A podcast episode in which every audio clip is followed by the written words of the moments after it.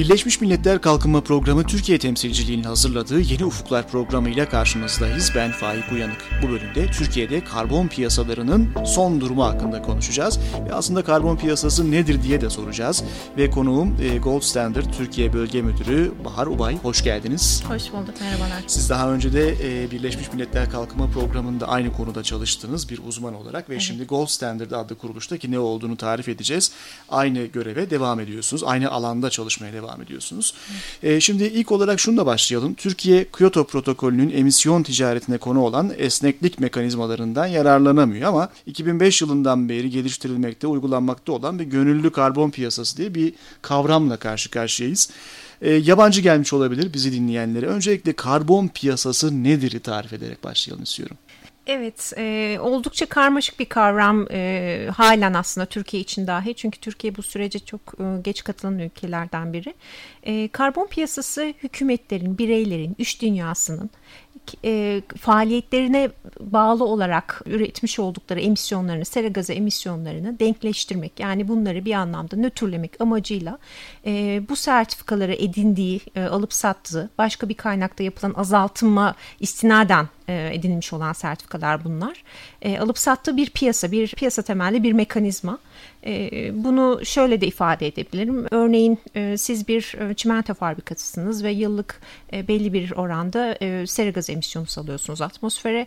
Diğer yanda da bir rüzgar projesi faaliyet gösteriyor. Bu da şebeke elektriğine temiz enerji kaynağı yaratmış olduğu için bir emisyon önlemiş oluyor. Sera gaz emisyonu önlemiş oluyor. Dolayısıyla buradaki sertifikalandırılan emisyon haklarını çimento sanayicisi satın alarak e, emisyonlarını denkleştirmiş oluyor. Yani bu emisyon haklarının alınıp satıldığı mekanizmada karbon piyasası olarak nitelendiriliyor. O zaman bu durumda rüzgar enerjisi santralinin bir hakkı var. Karbon salım hakkı ama o hakkı aslında evet. daha fazla karbon salan bir yere satarak bu denkleşmeyi mi sağlamış oluyor? Kesinlikle. Kesinlikle. Şimdi iki tane karbon piyasası var. Gönüllü karbon ticaretinden evet. bahsediyoruz. Bir de zorunlu karbon ticaretinden bahsediyoruz. Evet. Bunlar nedir? Evet. Ne anlama geliyor? Farkları ne? Bunları anlamak evet. istiyorum. Gönüllü karbon piyasasıyla ilgili faaliyetler aslında zorunludan çok daha önce e, başlamıştı. Amerika'da bazı örnekleri vardı bunların. Ama zorunlu piyasa tamamen 2005 e, yılında Rusya'nın da Kyoto protokolüne taraf olmasıyla protokolün devreye girmesiyle beraber e, çıkmış bir kavram. Çünkü bu protokol zorunlu piyasaları ve mekanizmaları tanımlamaktaydı. Ve bunun hemen akabininde taahhüt olan ülkeler 2012 yılının sonuna kadar e, emisyonlarını e, 1990 yılı e, seviyesine indirmekle e, mükellef olan e, hükümetler e, bu emisyon ticareti sistemini, bu e, mekanizmaları, zorunlu mekanizmaları hayata geçirmek durumunda kaldılar. Dolayısıyla zorunlu piyasa evet. o tarafta oldu ve bunların evet. arasında Türkiye yer almıyor değil mi? Yer almıyor. Çünkü Türkiye vaktinde e, protokole taraf bir ülke değildi ve konumu itibariyle de bir taahhütte bulunmadı. E, dolayısıyla bu zorunlu piyasanın dışında kalmış oldu. Evet. E peki ilk olarak ne zaman gündeme geldi karbon ticareti kavramı? Aslında kökleri e, 1970'lere dayanıyor. E, Amerika'nın ilk sülfür dioksitle mücadele çalışmalarına dayanıyor emisyon ticareti. Daha sonra da Kyoto protokolüyle karbon ticareti tartışılmaya başlandı. Zaten Amerika Birleşik Devletleri hükümetinin önermiş olduğu bir mekanizmaydı protokolü. Ancak kendileri daha sonra e, taraf olmadılar ve e, bu sistemle Avrupa Birliği ilk defa tanışmış oldu protokol protokol kapsamında. İlk olarak 1990 e, başlarında yani sözleşmenin, iklim değişikliği çerçeve sözleşmesinin tartışıldığı dönemlerde konuşulmaya başlandığını söyleyebiliriz. Karbon. Ama formüle edilmesi ve günümüzdeki evet. halini alması ise çok eski değil değil çok mi? eski değil aynen. Formüle edilmesi de e, 1997'leri buluyor protokolün ilk defa imzaya açılması. Ancak 2005 yılında devreye girdi bu mekanizmalar. Türkiye gönüllü karbon ticareti piyasalarından Hı. birini ifade ediyor. Gönüllü karbon e, ticaretini biraz tarif edelim. Gönüllü olması ne anlama geliyor evet. ve gönüllü olması bunun regüle edilmediği anlamına mı geliyor? Yani böyle bir şey olmasa gerek değil mi? Bir evet. regülasyon söz konusu olmalı. Evet aslında o devrede e, standartlar devreye giriyor. Onların rolü çok önemli. Şeffaflığı, e, ölçülebilir, raporlanabilir ve doğrulanabilir mekanizmaları çok önemli oluyor gönüllü piyasalarda. Gönüllü piyasalar tamamen iş dünyasının, bireylerin, hükümetlerin keza gönüllülük esasında e, satın almış olduğu e, emisyon haklarını hizmet ediyor. Bu mesela şunu örnek verebiliriz. İşte DHL, Swiss Post, Nokia, Panasonic gibi firmalar ki bizim şu anda Gold Standard'ın sertifikalarını da talep gösteren firmalar bunlar. Ağırlıklı olarak gönüllü piyasalardan bu hakları ediniyorlar. Neden? Çünkü bir taahhütleri yok. Bir, herhangi bir emisyon ticaret sistemi kapsamında bir çimento fabrikası ya da demir çelik sanayi gibi ağır emisyonları olan sanayicilere kıyasla.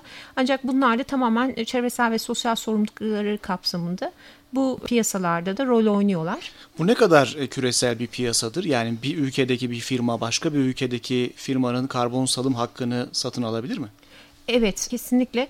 Yani şu anda yapılan da o aslında. Türkiye'de ne yazık ki henüz içeriden oluşan bir talep yok. Tamamen dışarıya bağımlı olarak e, bu haklarını e, satıyor Türkiye. Henüz şirketlerde o denli bir e, bilinç ve farkındalık oluşmuş değil. Yavaş yavaş olmaya başladı ancak e, daha çok çok e, uluslu firmalar e, bu konuda dikkatli davranıyorlar ve e, şu anda da zaten yurt dışı kaynaklı bu e, sertifikalar satın alınıyor. Kimin ne kadar taahhüdüne uyduğunu nasıl anlıyoruz, nasıl e, denetliyoruz peki evet. bu sistemde? Aslında en kritik olan noktası da o anlamda da gönüllü piyasaların standartlarının çok iyi e, ele alınarak e, alıcıların bilinçli bir şekilde bu sertifikalar edilmesi çok önemli. Bizim de en, en çok tavsiye ettiğimiz konular bunlar kendilerine. Hakikaten sertifikaların yani emisyon azaltımının e, doğrulanmış olması ve amacına ulaşmış olması çok önemli. Bu piyasalarda şöyle işliyor o, o anlamda faaliyet gerçekleştirildikten sonra yani ilk başta bir kayıt süreciyle başlıyor projeler. Bir ta, bir takım taahhütlerde bulunuyorlar. Çevresel, sosyal ve belli bir emisyon azaltım taahhütünde bulunuyorlar. E, ve faaliyet gerçekleştirdikten sonra örneğin bir rüzgar santrali açısından konuşalım. Bir yıllık bir işletme faaliyetinin sonunda taahhüt ettiği emisyonu azalttığı, işte yeterli istihdam yarattığı, çevresel konularda dikkat etmesi gereken unsurları yine e, dikkate aldığının geçerlendiği bir sürece giriyorlar. Bağımsız denetçiler denetçiler tarafından. Hem kayıt aşamasında hem de sertifikasyon aşamasında bu bağımsız denetçiler tarafından denetleniyorlar. Daha sonra sertifika kuruluşuna başvuruyorlar. Yine e, sertifika kuruluşunu da değerlendirmesi sonucunda sertifikalarını edinmiş oluyorlar. Bu da şunu gösteriyor aslında gerçekten ölçülebilir, raporlanabilir, doğrulanabilir bir e, süreç sonucunda bu emisyon sertifikaları edinilmiş oluyor. Dolayısıyla kuruluşlar gönüllü olarak ortaya çıkıp bu projeleri geliştiriyorlar ve az önce sözünü ettiğiniz Türkiye'de bir talep yok ama arz var dediniz. Bu evet. arzı bu şekilde oluşturmuş oluyorlar. Oradan da az önce sözünü Hı. ettiğiniz Gold Standard'a yani sizin Türkiye Bölge Müdürlüğü'nün yaptığınız Gold Standard adlı kuruluşa e, gelmiş oluyoruz. Çoğu proje buna göre geliştiriliyor. Peki Gold Standard dediğimiz nedir? E, Türkiye'den kaç proje size başvuru yaptı? Bunu biraz tarif edelim. Evet. Aslında Gold Standard'ın gold yani altın e, anlamındaki adı e, tamamen yüksek kaliteli sertifikalar arz etmesinden e, geliyor. Ee, yoksa altınla ilgili herhangi bir işimiz yok. Öncelikle onun altını çizelim diyorsunuz. evet bu hep yanlış anlaşılmaya sebep oluyor. 2003 yılında kurulmuş İsviçre menşeli kar amacı gütmeyen e, bir... E, Ticari faaliyet olarak görülmemesi gereken. Evet e, vakıf niteliğinde bir kuruluş. Bir vakıf. E, bu e, World Wide Fund dediğimiz WWF e, Doğal Hayatı Koruma e, fonunun e, Uluslararası Doğal Hayat Koruma Fonu'nun kurmuş olduğu e, bir vakıf. Daha çok sivil toplum kuruluşlarının e, Kyoto Protokolü kapsamındaki temiz kalkınma mekanizmasına ilişkin eleştirilerinden e, yola çıkılarak oluşturulmuş bir standart. Çünkü e, sadece e, karbon azaltımı, emisyon azaltımı değil, e, sürülebilir kalkınmaya da hizmet etmesinin önemli bir vurgu olduğu noktasında bu standarda ihtiyaç duyulmuş ve e, pek çok sivil toplum tar kuruluş tarafından geliştirildi. Şu anda dünyada da 83'ün üzerinde e, STK tarafından e, desteklenen bir kuruluş. Siz Türkiye'yi çok yakından takip ediyorsunuz haliyle. Türkiye'nin geleceğiyle isterseniz noktalayalım bu sohbeti. Evet. Türkiye'de karbon piyasalarının geleceğini nasıl değerlendiriyorsunuz? Türkiye çok hızlı büyüyen bir ülke olması itibariyle bu alanda da yani çok e, hızlı yol aldı. Her ne kadar gecikerek girmiş olsa da bu sürece. E, o anlamda halen çok önemli fırsatları yakalama noktasında olumlu görüyorum. Ancak bir taraftan da çok fazla sertifikaları arz eden bir ülke olması itibariyle e, talep tarafında da aslında yavaş yavaş kendi üstüne düşeni e, yapma noktasında e, sorumlulukları olacağını düşünüyorum önümüzdeki dönemlerde. E, bu noktada da Çevre Şehircilik Bakanlığı'nda olası e, emisyon ticaret sistemleriyle ilgili bir takım uygulamaları, e, projeleri hayata geçirilecek önümüzdeki günlerde.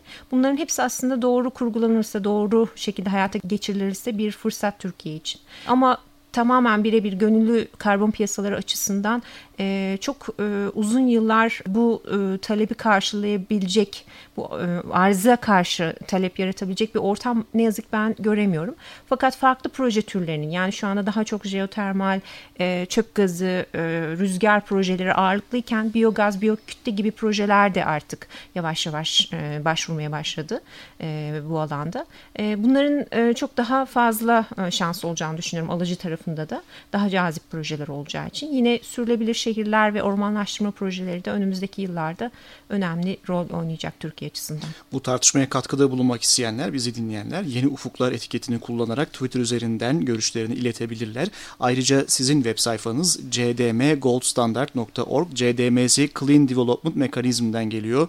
Temiz kalkınma mekanizması cdmgoldstandard.org yazıldığı takdirde de sizin yaptığınız işe dair daha detaylı bilgiler edinilebilir diyelim. Çok teşekkürler. Gold Standard Türkiye Bölge Müdürü Bahar Ubay programımıza katıldığınız için. Ben teşekkür ederim.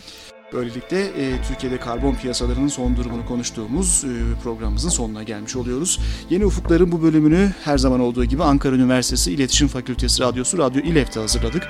Programımıza podcast formatında iTunes üzerinden, İstanbul'da FM bandında ve internette Açık Radyo'dan, 50'ye yakın ilde Polis Radyosu'ndan, yayın ağımızdaki üniversite radyolarından, ayrıca undp.org.tr adresinden ulaşabilirsiniz. Sosyal medya üzerinde kullanıcı adımız UNDP Türkiye. Tekrar görüşmek dileğiyle, hoşçakalın.